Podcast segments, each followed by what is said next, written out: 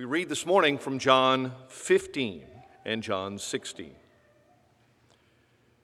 If the world hates you, know that it has hated me before it hated you.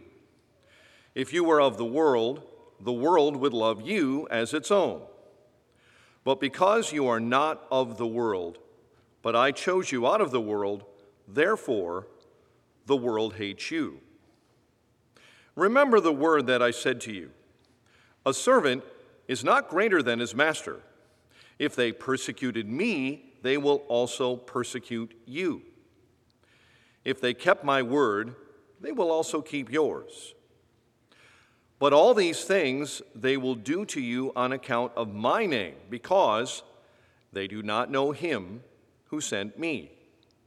If I had not come and spoken to them, they would not have been guilty of sin, but now they have no excuse for their sin. Whoever hates me hates my Father also. If I had not done among them the works that no one else did, they would not be guilty of sin, but now they have seen and hated both me and my Father. But the word that is written in the law must be fulfilled. They hated me without a cause. But when the Helper comes, whom I will send to you from the Father, the Spirit of truth, who proceeds from the Father, he will bear witness about me. And you also will bear witness because you have been with me from the beginning. I have said all these things to you to keep you from falling away. They will put you out of the synagogues. Indeed, the hour is coming when whoever kills you will think he is offering service to God. And they will do these things because they have not known the Father nor me. But I have said these things to you that when their hour comes, you may remember that I told them to you. I did not say these things to you from the beginning because I was with you, but now I am going to him who sent me, and none of you asks me, Where are you going? But because I have said these things to you, sorrow has filled your heart. Nevertheless, I tell you the truth. It is to your advantage that I go away. For if I do not go away, the Helper will not come to you. But if I go, I will send him to you. And when he comes, he will convict the world concerning sin and righteousness and judgment concerning sin, because they do not believe in me. Concerning righteousness, because I go to the Father, and you will see me no more. Concerning judgment, because the ruler of this world is judged. I still have many things to say to you, but you cannot bear them now. When the Spirit of truth comes, he will guide you into all the truth. For he will not speak on his own authority, but whatever he hears, he will speak, and he will declare to you the things that are to come. He will glorify me, for he will take what is mine and declare it to you. All that the Father has is mine. Therefore, I said that he will take what is mine and declare it to you. The word of the Lord. Thanks be to God. Let's pray together.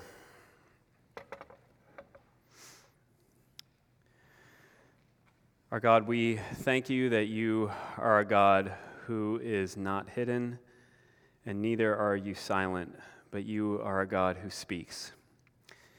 And so we pray this morning that as we turn to this, your word, as we turn to you, Jesus, and we listen to your words to us, that you would help us to listen well and to receive and take in the things that you say to us, that we might um, abide in you, that we might trust you, that we might grow in faith and love and hope in you. Uh, we pray this all in Jesus' name. Amen. So, um, maybe a few of you know that uh, last June I ran my first marathon. Uh, I've been kind of running for a while. Uh, it, was on, it was on my list of you know, things that I wanted to do at some point, and Uh, one of my good friends from my time in this ministry called RUF uh, invited me to come run with him in Ohio. Uh, it was not exactly a beginner's marathon race. Some of the, yeah, there's laughter already from one side of the congregation. Some of the experienced runners in our church, uh, some were just very encouraging and you know which i very much appreciated and there and then there was another one who was also encouraging but told me this was going to be really hard, uh, which I also appreciated. So it was a trail marathon race, and it was a marathon race on uh, single track mountain bike type trails. Fairly significant elevation, at least for someone who's used, to running around Chicago, where there's basically no elevation, about 4,000 feet of elevation. Um, and there are ways in which this passage and what Jesus is saying. Uh, that this metaphor of a marathon race really fits. Scripture itself uses uh, the, the race metaphor as a way to talk about the Christian life. I remember when uh, I got to the race and I checked in the day before. Um, my friends and I, who were going to run this race together, we went out on the trail. We did about a half mile walk. And afterwards, I just remember thinking, I don't know if I'm going to be able to make it. Like, this, this is like a hiking trail. This is not something that you run 26.2 miles on. Well, on the heels of last week's passage, where Jesus spoke about the amazing, fruitful life that comes through being connected to Him, he quickly reminds the disciples of the challenges that lay ahead of them. So I want you first to just, we just read this passage. I want you to try to appreciate what it would have been like for the disciples. Like, try to step into their shoes. Jesus has been saying that he is going to leave. He's about to leave. He's going to go to the cross. He's going to rise again from the dead. He's going to ascend into heaven. But you, as a disciple, like, you don't fully understand all of these things yet. All you're hearing is Jesus is about to leave this person who has taught you, who has been with you for the last three years, this person that you've become convinced is the Messiah of God, and, and also somehow God Himself, this person who you've centered your life around is now going to leave, and He's telling you that opposition and conflict is coming. Jesus is seeking to prepare his disciples for what's coming so that they can endure, so that they can follow him, so that they can live for him and, and not fall away. And to do this, there's really two kind of themes that I think Jesus wants his disciples to hear and that he also wants us to hear this morning. Jesus says, belonging to me will mean conflict with the world. But be encouraged because God is sending the helper, the encourager, the advocate, his Holy Spirit. So let's think about these two themes this morning. First, that Jesus says to us, belonging to me will mean conflict with the world. So I, I want to begin this by just acknowledging that, likely here this morning, there, there are many of us here who, who believe in Jesus and have been following Jesus perhaps for a very long time, but that it, it's quite likely that there are people here who you don't currently believe in Jesus, or you wouldn't identify in that way, or, or you've come into this space uh, asking questions, uh, struggling with doubts, want, wanting to think about this. And let me say, we're really, really glad that you're here as we consider what this passage says about the conflict that occurs between a follower of Jesus and those belonging to the world, I want to say at the outset that there are legitimate reasons why people have issues with Christianity and the church.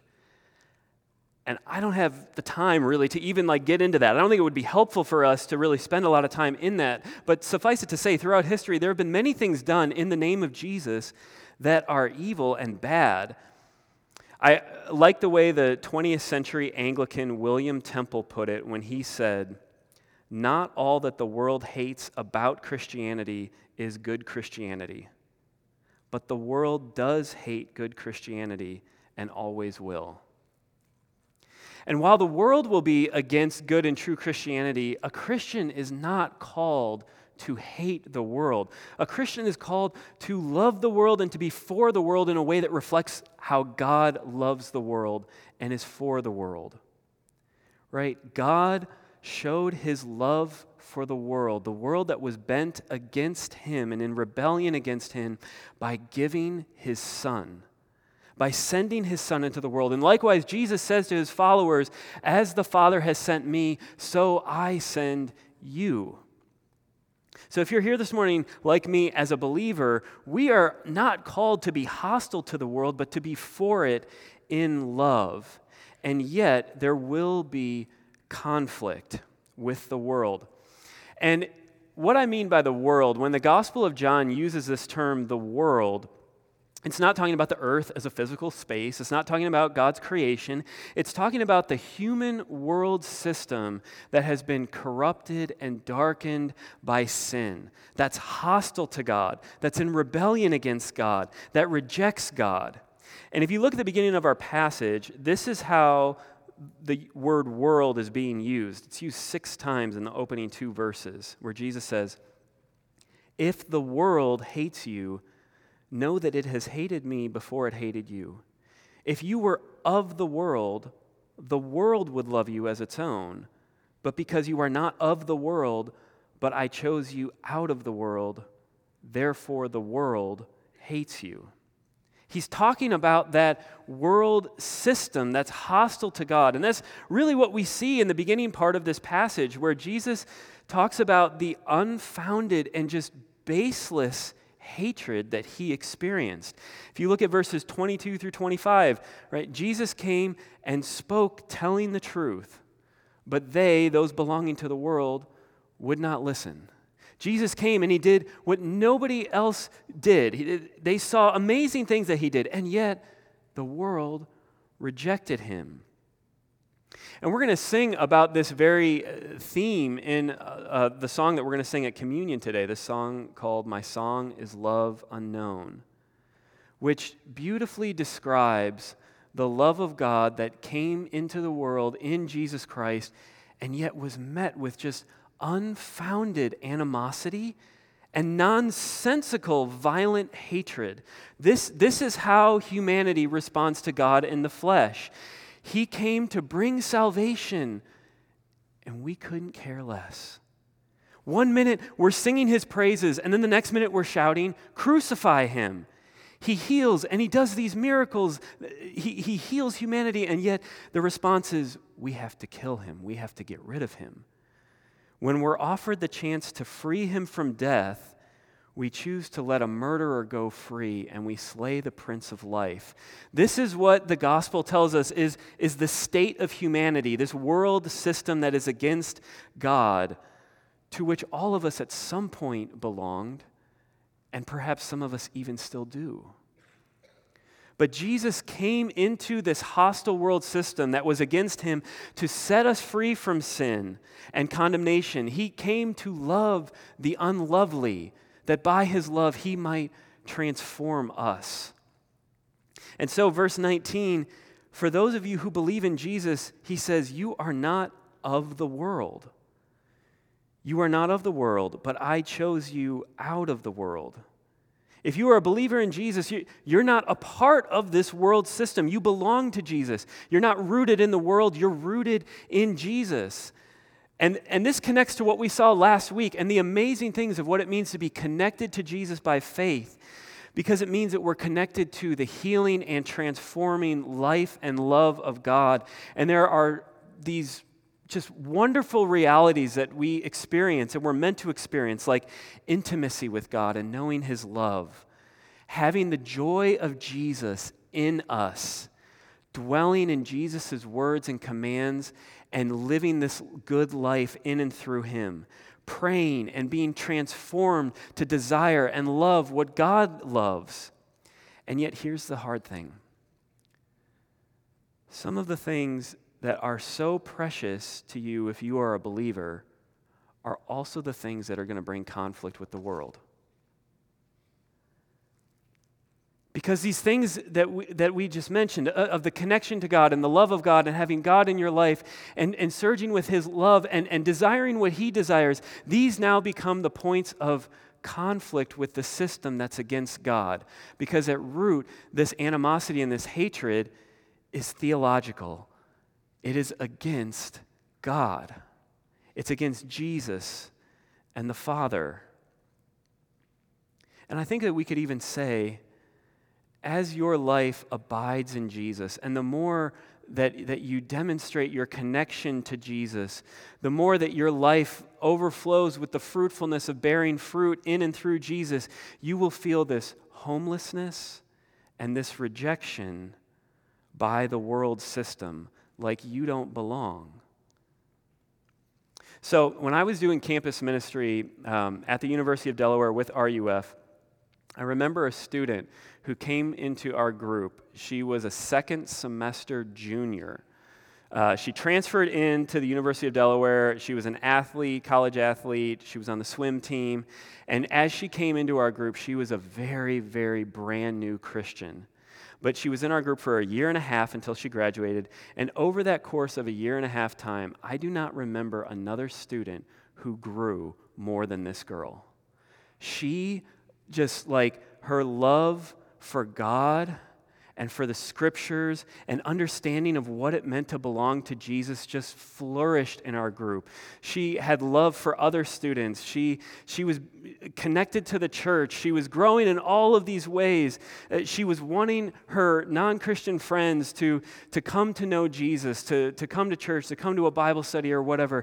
And yet, as I think back, she was probably one of the students that faced the most anger and ridicule and just a sense of you don't belong. Because her swim team and her roommates wanted nothing to do with Jesus and nothing to do with Christianity. And in this passage, we even see uh, what Jesus points out. This conflict might come closer to home than you would have expected. Notice in the passage, when Jesus describes the conflict that disciples will face with the world, who is he talking about? Who are the people that belong to the world? Verse 25 the word that is written in their law. These are Bible people. Chapter 16, verse 2 they will put you out of the synagogues. This is their own people. Jesus doesn't highlight the conflict that will happen with distant people, with, with the Romans or the Greeks or uh, the Roman Empire or pagans, though, of course, you can read the book of Acts and you see that there's conflict there as well. No, the, the conflict and the hatred that Jesus zeroes in on here is that which is going to hit closest to home. It's going to be their own people who hate them and reject them, their own race, the people who used to go to temple and synagogue with them, the, the people from their own tribe. And it's really hard if people don't like you. I think all of, I mean, who wants to not be liked? But, but how much harder is it when it is your own people that are against you? Now, this can happen to anyone, but I want to specifically just say a few things. If, if you're here as, as a young person, and I feel really old saying young person. But if you're here as a young person, and by that I'm just going to define the age range of 10 to 20 years old, if you're somewhere in that age range, I would imagine that at some point, perhaps even now, you wonder if this God thing were so real and so true and so convincing, wouldn't more people believe it?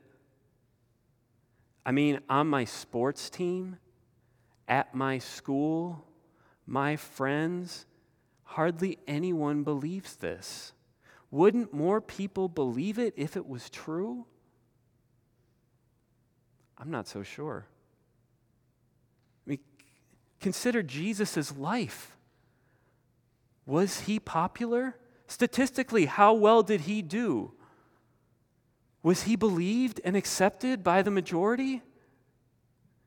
We, and probably most people, like to think that we're open minded. We're very open minded people. But Jesus' life and his words here remind us that we're not as open as we like to think. That there is this kind of strange bentness away from God and distrust of God.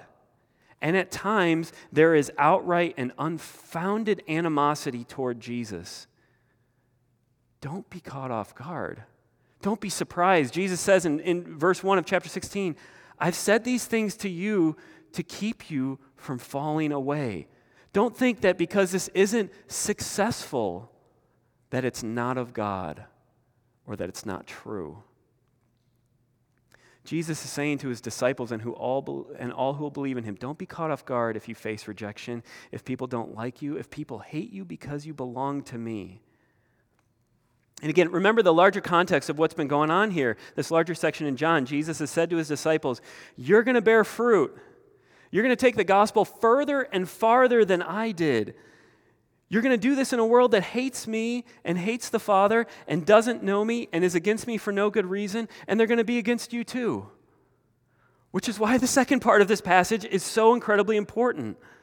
Because Jesus not only says these things about the challenge and the conflict, but he says those who believe and follow him, he tells us he and the Father are going to send the Holy Spirit. Be encouraged because God is sending his Holy Spirit, the Helper. If you look at John 15, 26, and then again in chapter 16, verse 7, Jesus speaks of the Holy Spirit, this one who is sent by the Father and the Son, and he uses this really rich, multi layered word in Greek. It's parakletos, translated here as helper. And the image is one who comes alongside. It's, it's a person who encourages, helps, cares, and the word also has a, a, legal flavor to it. So sometimes it's translated as advocate, like one who advocates in a court setting. And it's used four times in the Gospel of John and all in these chapters that we've been looking at recently 14, 15, and 16. Jesus tells his disciples about this helper, the Parakletos, who he and the Father are going to send, the Holy Spirit, the one who is going to be with believers forever who's going to teach them and bring to remembrance all that Jesus had taught and said, who's going to bear witness about Jesus. As you go out into the world to be the witnesses of Jesus, to live in and through Jesus, he's saying, the Holy Spirit is with you. You have the Helper with you. Uh, I'm going to borrow an illustration. I'm footnoting this. So, this is from a, another pastor, a pastor connected to the ministry of RUF. Lots of RUF today in the sermon, sorry. Um, it's from the movie Good Will Hunting, which is, I think is a pretty great movie, but it's also really old now. 1997 is when it came out. We're getting 25 years or something, right? So it's Matt Damon, uh, Ben Affleck, Robin, Robin Williams. Um, Matt Damon's character is this guy named Will, who's a 20 year old living in the rough neighborhood of South Boston. I won't do it. Jeff can do better South Boston accent than I can. Um, Will is this incredibly smart, gifted guy. He, I mean, he's literally a genius. He, he has a photographic memory, he speed reads books and can remember everything. But he's also had an incredibly rough past. He's grown up in the foster care system, and this rough past has formed in him a self protecting, angry, violent kind of person that he's become. And right at the time that Will's math genius is discovered by this MIT professor, he gets into a street brawl that lands him in prison. And the MIT professor is able to keep him out of jail by you know, basically, he's going to go see a counselor. Enter Robin Williams and his character, Sean. So Sean and Will start meeting together, and it is a bit rough at first if you've seen the movie, but eventually there's this connection that happens between Sean and Will as Will opens up more and more to him. And probably one of the most memorable scenes in the movie comes toward the end when Robin Williams' character is holding this file. And it's a file of Will's past. Basically, it's a file of things he's done wrong. It's a file of, of his run ins with the law, but it's also a file that has all of these photographs of how Will in the foster care system had been abused. He had, he had been physically abused. And so they, be, they begin talking about it, and Will references the abuse, and he, and he says to Sean, Do you know anything about that? And he says, I, Actually, I do. And then in this small office, Sean gets up and he starts moving toward Will and he says, Do you know what this means? It means it's not your fault. And Will, Will nods and he goes, Yeah, I know. But Sean, he comes closer and he says, No, it's not your fault. And Will gets silent. And Sean gets closer and he says, It's not your fault. And Will gets angry. He pushes him, he starts cursing at him, and Sean gets closer, like uncomfortably close, and he says, It's not your fault. And Will just bursts into tears. I mean, just like it is quite the scene as he's just weeping and sobbing because this counselor broke in. He broke into the life of this hardened, arrogant, cocky guy. And he breaks in, and it is the turning point in Will's life. And the work of the Holy Spirit is both like that and also not like that. It's not like that in the scene that the Holy Spirit doesn't bring a file of all the really hard things that have happened to us in terms of our, our, trauma, our suffering, the sad things that have happened to us. Rather, through the witness of God's people and the word of the gospel, chapter 16, verse 8, the Holy Spirit does, in a sense, bring a file, and He comes to convict those in the world. He comes to lay bare and expose the guilt of people living in this world system against God. As the church bears witness to Jesus, the Spirit is at work, and He comes and He works on people, and He gets close. He gets closer than they would like. And He comes with a file of those things that we see in verse 8, convicting people of sin, righteousness, and judgment. But again, unlike the movie, the Holy Spirit comes close and He says, It is your fault. It's your fault, and you are wrong. He convicts about sin. He says, the real thing that is wrong in the world is that the world doesn't believe in Jesus. That is the root of the problem. You don't believe in Jesus. You refuse to believe in Jesus, and you don't have a good reason for it. And you are in darkness. And if you refuse to come to the light, you will perish. He comes and he, he, comes in close and he convicts with regard to righteousness. And I think by this, Jesus means he exposes the inadequate righteousness of the world. One way that you might think about this is we and every person that you know, we have a way that we think is good to live, and we have a way that we think is bad to live. We have a way of saying, this is what righteousness looks like. This is what it looks like to live a good and right life. And if we're honest, we don't even live up to those standards. We hold other people accountable to those standards, and we get mad when they don't do the standards, but we don't even live up to those standards. And when the Holy Spirit comes and presses on our hearts the righteousness of Jesus, a life that was truly lived in the right and beautiful in every way, a life that was demonstrated to be righteous and then affirmed by God in the resurrection, the Spirit presses that home on us, and we are undone. And then finally, the Holy Spirit comes and exposes that our judgment is wrong.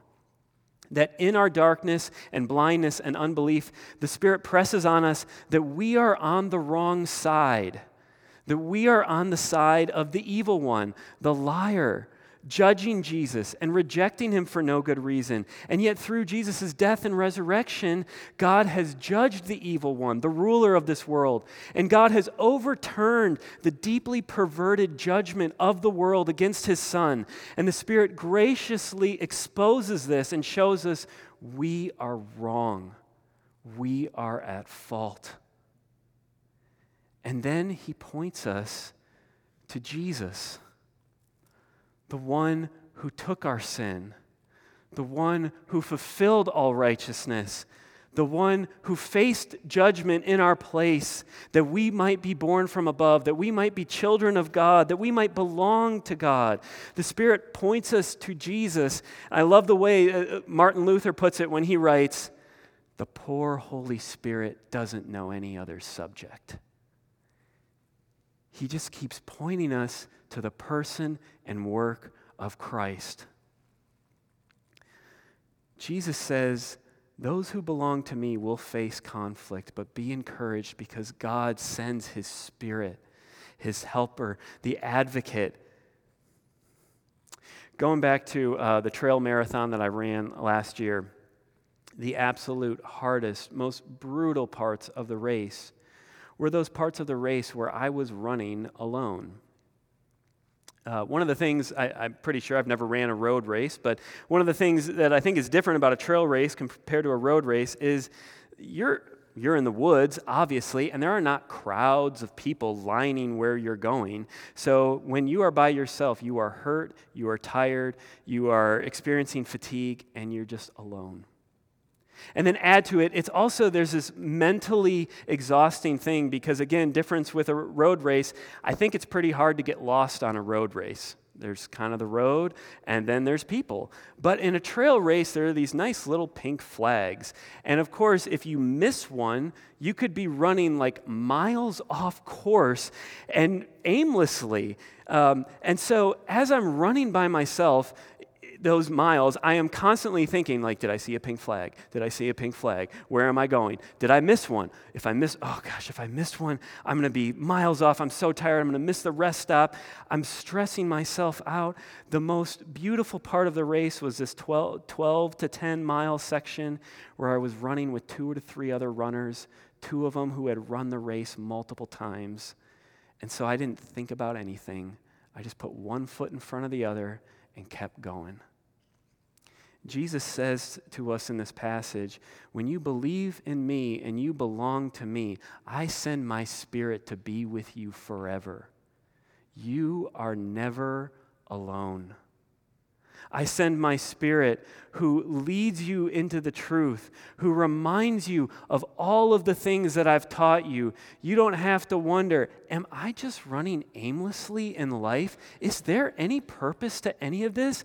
The Spirit, the one who was with Jesus in his earthly ministry, who has already gone the path, is with us and he's pointing the way, and he knows uh, no other way because the poor Holy Spirit only points us to Christ. This is the one who God has given us in His grace that we could be His witnesses, that we can live the lives and bear the fruit that He's called us to in Jesus. Amen. Let me invite us to a time of prayer. We turn to this time of confession. We believe that when we hear God's word, the Spirit is at work and He brings conviction and he does this because of his grace, that we might speak to God honestly about those ways that we have turned from him this past week, the ways that we have sinned, that we might be forgiven and refreshed and restored in and through Christ and his grace to us in Jesus. So I'll give us a few uh, moments to pray in silent confession, and then I'll lead us in prayer.